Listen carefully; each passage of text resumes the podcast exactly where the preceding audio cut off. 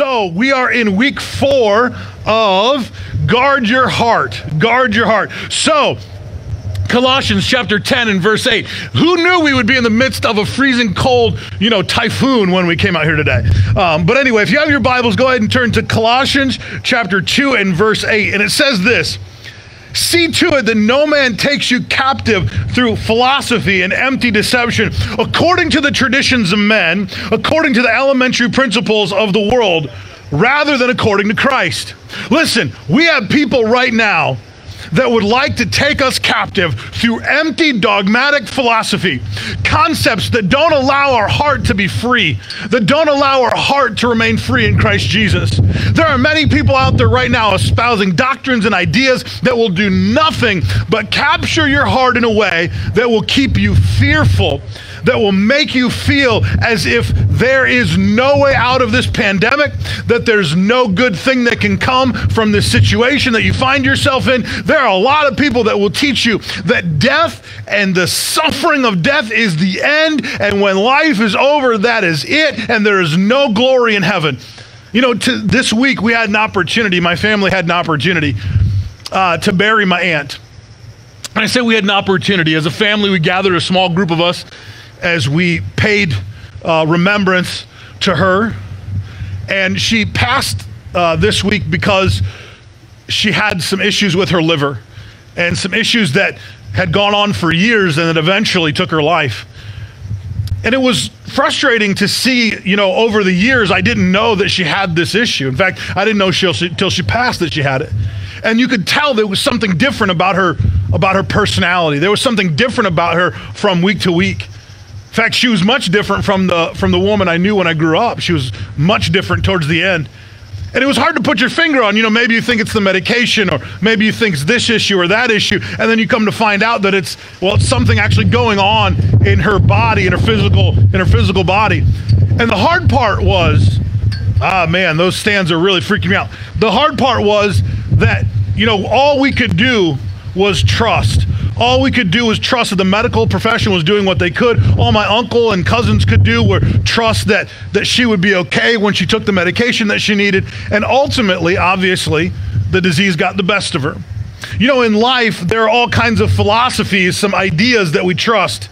We hope, we pray that the words, the information, the ideas that we get are good, solid concepts.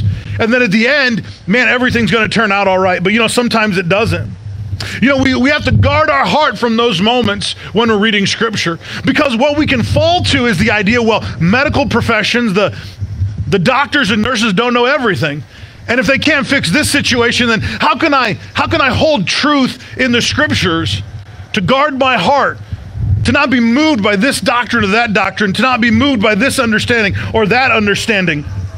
So your faith, your faith in the future promise that God has for you is not based on men's philosophy.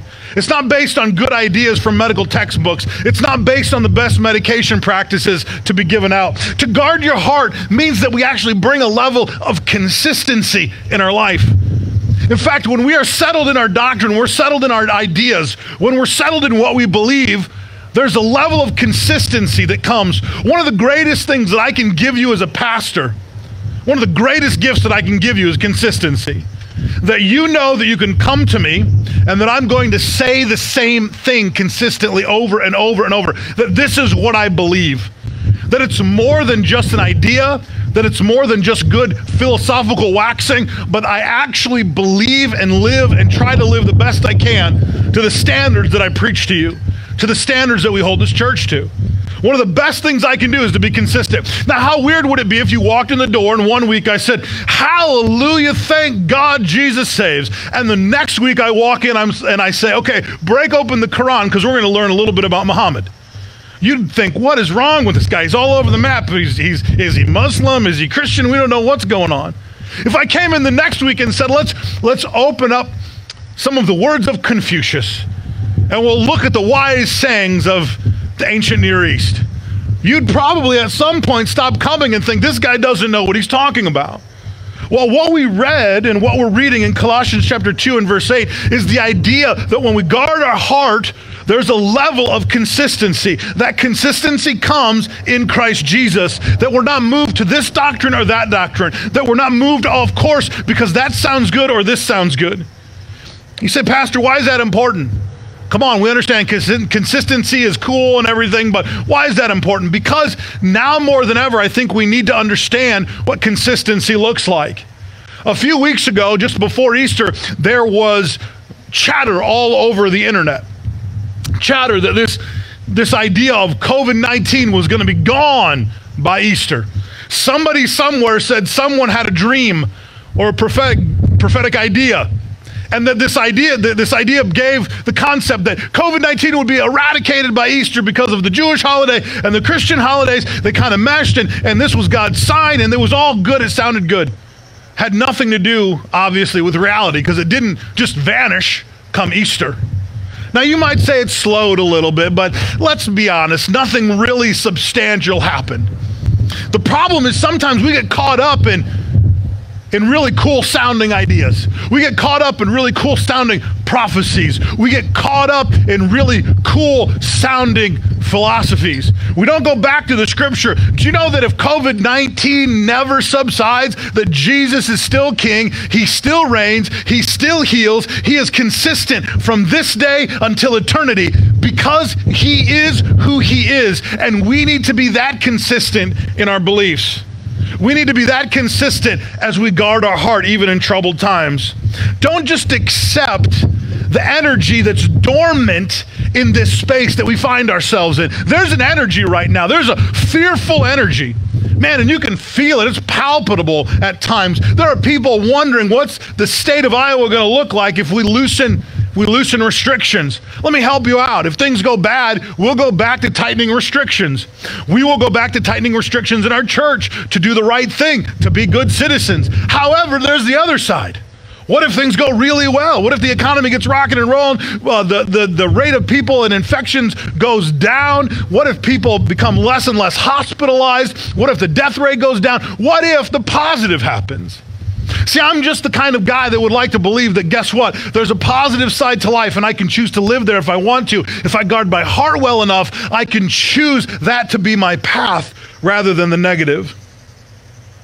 Psalms chapter 37 and verse 4 says it this way Take delight in the Lord, and he will give you the desires of your heart.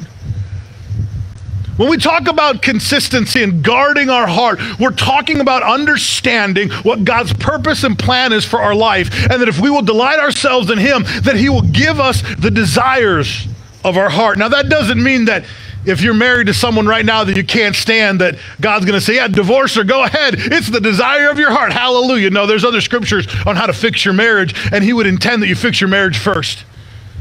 But that does mean that if we find ourselves in Christ Jesus, if we delight ourselves in Him, if we rest in Him, if we are consistent in His presence, then the desires of our heart will be fulfilled. You will have everything that you need. In Christ Jesus is every answer to every problem and every situation that we could ever find ourselves in. The consistency of our heart and guarding our heart comes when we understand that Christ is the fulfillment of everything and all things. And if we will allow ourselves to live steadfast in Him, that we'll experience life beyond measure, that we will experience life in a greater depth and degree than we ever have. You know, I made fun of the idea that you know, the wind's blowing around and my hair's whipping around. And uh, that song's in the back of my head from a few years ago. I whip my hair back and forth. Anybody? Nah, just me. I know. Maybe a few millennials, but that's about it. But yeah, the the the idea that I actually have hair to blow around in the wind. You know, you know, when I was younger, I, I, I wasn't. I didn't. I didn't watch my words as much. And when I was younger, I was in a group of pastors in Kentucky and we're all joking around and i was the young guy in the group and one of the gentlemen in the group had obviously bought his hair from a store and we were goofing around and and I and for some reason I don't know why it came out of my mouth but I said what did you skin to go find that piece on your head? And I'll tell you what the whole room got quiet in a hurry and I thought oh man I really messed up didn't I? Not everything that com- comes in my brain should come out of my mouth. That was a level of where I learned to be consistent to be consistent in keeping my mouth shut when I think something stupid. to understand the consistency in that moment, just to be a normal person and not poke fun at somebody's hairpiece would have been a good thing to do. That gentleman's gone on to be with Jesus, so I can tell that story. You don't have, we don't have fear or doubt living in us by virtue of just existing. Fear or doubt come by what we focus on. Fear or doubt come by the ideas and the philosophies that we hold to. Fear or doubt come as we focus as we focus on one thing or another. Fear or doubt come. Fear or doubt come as we place our attention. Our attention is placed man, a lot like a, therm- a, thermostat. And right now, I wish I had one to warm up this outside because it's bitter cold and that wind isn't helping. But inside, they're nice and toasty warm because just before I walked out here, I, I set the thermostat. I set the, therm- I set the thermostat to 70 degrees. And if you allow it time, what happens inside that? Temperature rises to 70 degrees and everybody becomes warm and toasty. In our own life, in our own faith life, doubt and faith work the same way. Once you set the temperature and you allow the interworkings of faith or doubt to start working and the gears to start moving, eventually what happens? We get what we're after.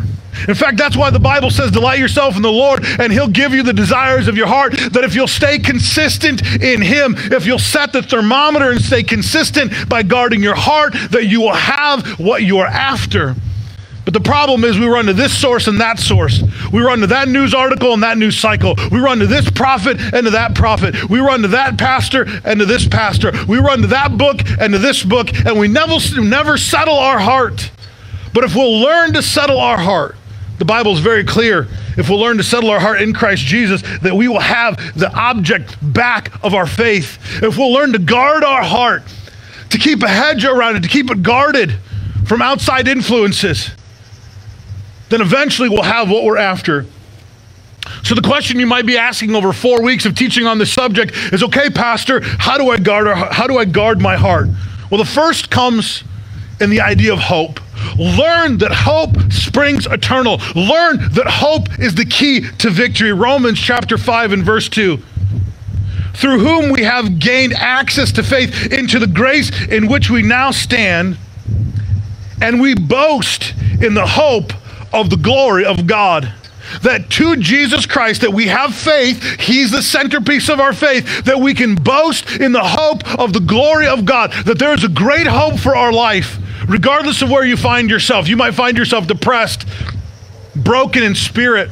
You might find yourself sick. You might find yourself broke as a joke. The whole the hope that we have in Christ is what lifts us up. The hope that we have in the awe-inspiring glory of God that can be applied to our life is what brings us to that next level. The hope that we have and the what we can offer is what helps us guard our heart. Let's say you have a friend and you get involved in a conversation, as we all will inevitably do as life goes back to normal. We could be very, very pessimistic.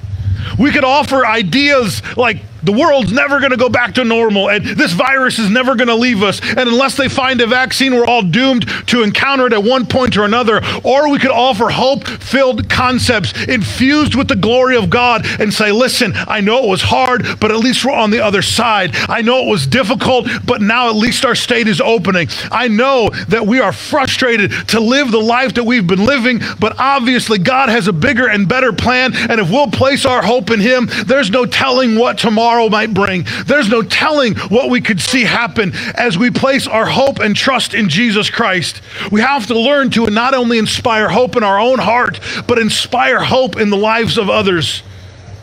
You could add fuel to the fire, or you could change the direction of any conversation instantly with a little drop, with a little drop of hope.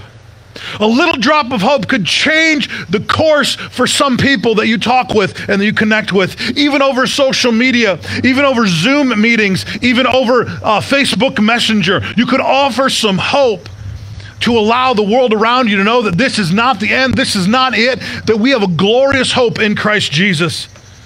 The next thing I want to I want to point out if we're going to guard our heart is we need to preach joy. We need to learn to preach something other than doom and gloom. We need to learn to preach something other than hardship and struggle. Proverbs chapter 17 and verse 22 the joy or the happiness of my heart. A joyful heart is good medicine, but a broken spirit dries up the bones. I feel like too many of us are living in the part B of that of that, uh, of that of that scripture. We're living in a place where our spirit has been broken by a virus and our bones are drying up. We're not sure how we're going to make it through. We can't see the end of the light at the end of the tunnel. But the Bible says that if we will have joy, if we'll have a happy heart, that it is good medicine. You want to beat depression? Find happiness and joy in life. You want to you want to beat you want to beat the idea of the prevailing concept of the world around us that there's no way out, that we're just going to suffer until this thing makes its way through. Start preaching a little bit of joy. Start finding moments in life to be joyful. Now, normally in May, around Mother's Day, I would say, be happy that the sun is out and shining and the birds are singing. Today is bitter freaking cold. But you know what? There's a whole ton of joy in the idea that we can gather in this parking lot, that we can gather online and still sing and shout the praises of Jesus. There's a whole bunch of joy that we can give because we are moving back into our sanctuary next Sunday and that we get to worship together as a church family. There's a whole bunch of joy coming that we are opening and reopening this country state by state, county by county, and we're doing it safely. There's a whole bunch of joy that we can offer. Even in sad times like we're facing today, we know that God has promised us that joy can be a mode of strength. Nehemiah chapter 8 and verse 10. Nehemiah told them, Go and eat that which is rich, drink the sweet, and send out portions to those who have nothing prepared, since today is holy to our Lord. Do not grieve, for the joy of the Lord is your strength. This was preached to people who were in a moment of sadness, who were broken, who felt as, their, as though their tomorrows were only going to get worse and worse and worse. And here the prophet says to them, You need to start looking at life differently. Go ahead and eat that thing that is rich. Go ahead and eat that rich tasting food. Drink the sweet. Send a portion to those who don't have any. But let the joy of the Lord be your strength in this moment, in this time. We need to allow God's joy to be our strength. It's one of the best ways to guard our heart.